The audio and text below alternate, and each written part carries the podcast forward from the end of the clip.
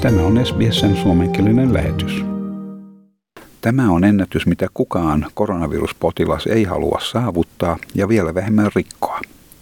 Eräästä 56-vuotiaasta turkkilaisesta mieshenkilöstä on tullut Turkin pisimpään yhtäjaksoisesti koronavirustartunnasta kärsinyt henkilö. Hän on nimittäin poikkeuksetta antanut positiivisia koronavirustestituloksia 14 kuukauden ajan. Leukemiasta kärsivä Musaffer Kajasan kertoo ajatelleensa koronatartuntansa toteamisen merkitsevän hänen elämänsä loppua. Hän sanoi, että tätä on vaikeaa edes kuvitella. Hän näkee lapsiaan ainoastaan ikkunan läpi, mistä herää kysymys, onko siitä kauemmas edes olemassa mitään. Ei oikeastaan. Hän toivoo, että kukaan muu ei joutuisi tähän hyvin vaikeaan tilanteeseen. Tässä Musaffer Kajasan tulkin välityksellä. Yani anlatması çok zor. This is very difficult to explain. Can you imagine? You have just witnessed. I see my children through the window. Is there anything beyond this? Not really. Therefore, God forbids anyone else to go through this. I'm going through very difficult times. Allah kimsenin başına vermesin. Lääkärit arvioivat hänen 78 positiivisen testituloksen johtuvan hänen heikentyneestä immuniteetistaan.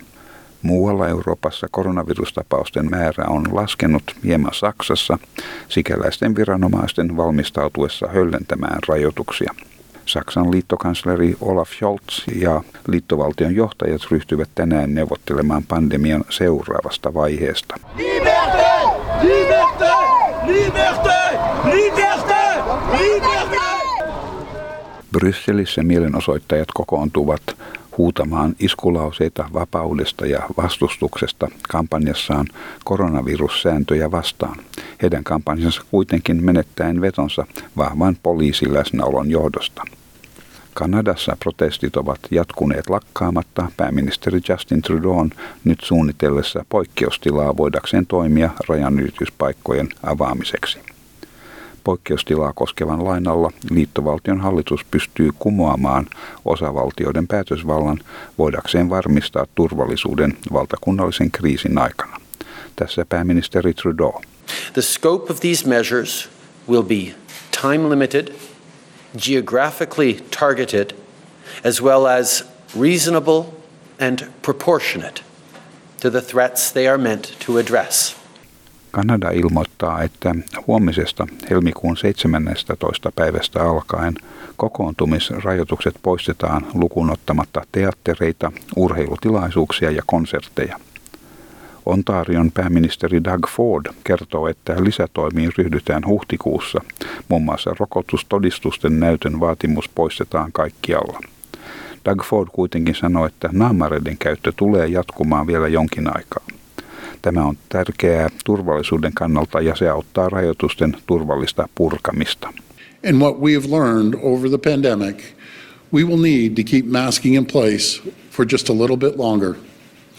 This is an important layer of protection that will allow us to proceed with our reopening plan safely. Britanniassa Cornwallin herttuatar Camilla on antanut positiivisen koronatestituloksen prinssi Charlesin saatua tartunnan jo toisen kerran.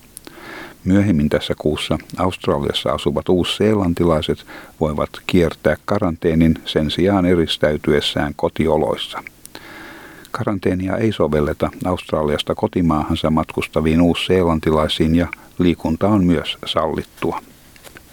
Suomenkielisiä tietoja nyt voimassa olevista COVID-19 tuki- ja terveyspalveluista on saatavilla osoitteesta sbs.com.au kautta koronavirus.